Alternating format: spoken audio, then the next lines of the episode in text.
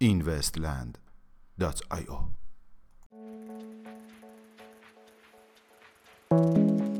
سلام. با این وستیلی سهشنبه سوم اردیبهشت ماه 1398 در خدمت شما هستیم.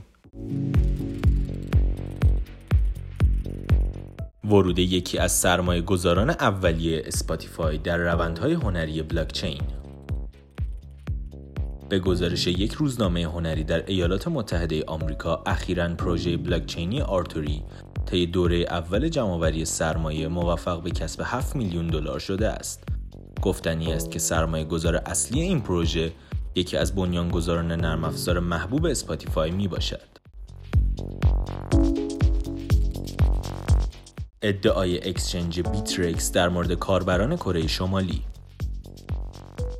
exchange رمزارزی Bittrex واقع در ایالات متحده آمریکا چندی پیش طی توییتی اخبار مربوط به استفاده کاربران کره شمالی از این پلتفرم را رد کرد.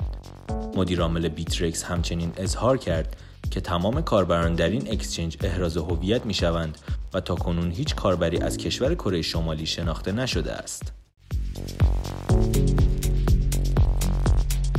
همکاری کمپانی پزشکی HMS با استارتاپ سالف کیر بر اساس یک اعلامیه مطبوعاتی کمپانی ارائه دهنده خدمات پزشکی آمریکایی HMS همکاری خود را با استارتاپ بلاکچینی سالف کیر به منظور بهبود ثبت اطلاعات پزشکی آغاز نموده است.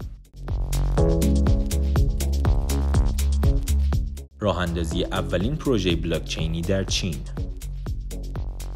بر طبق اسناد منتشر شده توسط یک رسانه محلی اولین پروژه بلاکچینی در چین با نام Notary فعالیت خود را به طور رسمی در شهر پکن آغاز کرده است. با بیت کوین از آمازون خرید کنید.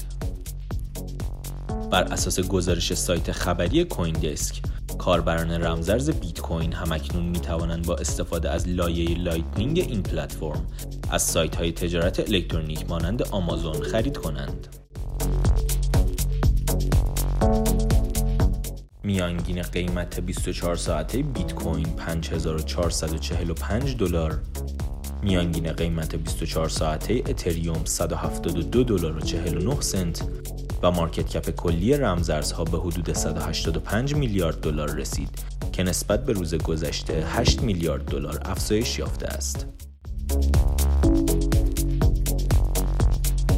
ممنون که امشب هم همراه ما بودید. تا فردا ساعت 21 خدا نگهدار